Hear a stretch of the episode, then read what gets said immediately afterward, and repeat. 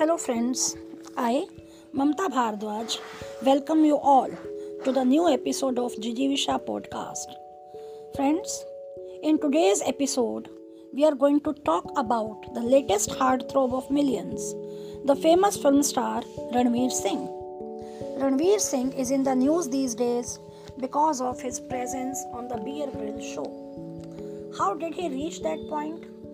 How he became so famous and so international, let us listen to in his own words. Ranveer Singh says, Where I am today, I had not thought about that point. Movies are almost worshipped in India. Every Indian youth wants to be a hero in India.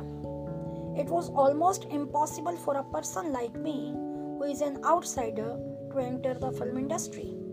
Here, you can be a hero only if someone from your family is in the movies.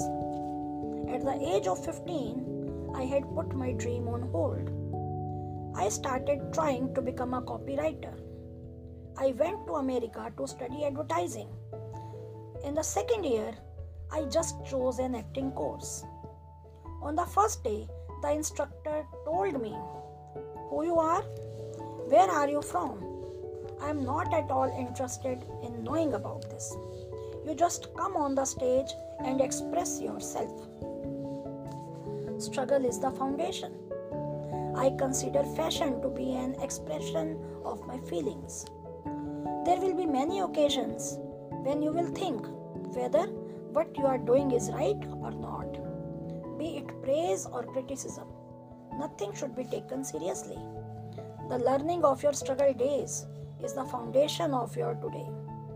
I did a famous monologue on the stage which was in Hindi. No one understood Hindi in the whole class, but I did it with such a passion that everyone was shocked.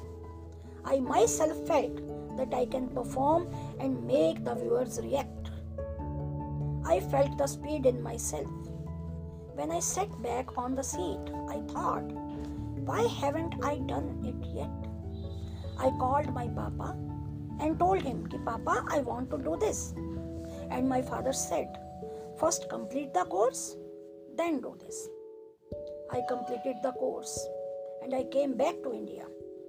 I thought I would do such a thing which would take me to the sets of the film. At least I would be close to the films.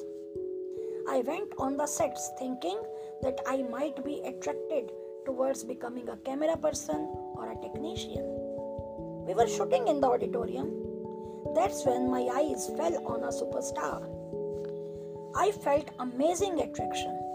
How he comes, how he talks, makes everyone crazy. I decided I have to reach there. I joined theater. I did all the work from getting the actor's tea to setting up chairs. I used to hear that shooting was going on nearby, I used to try my best to reach there. I used to steal the numbers of people from people's phones. I walked around the offices.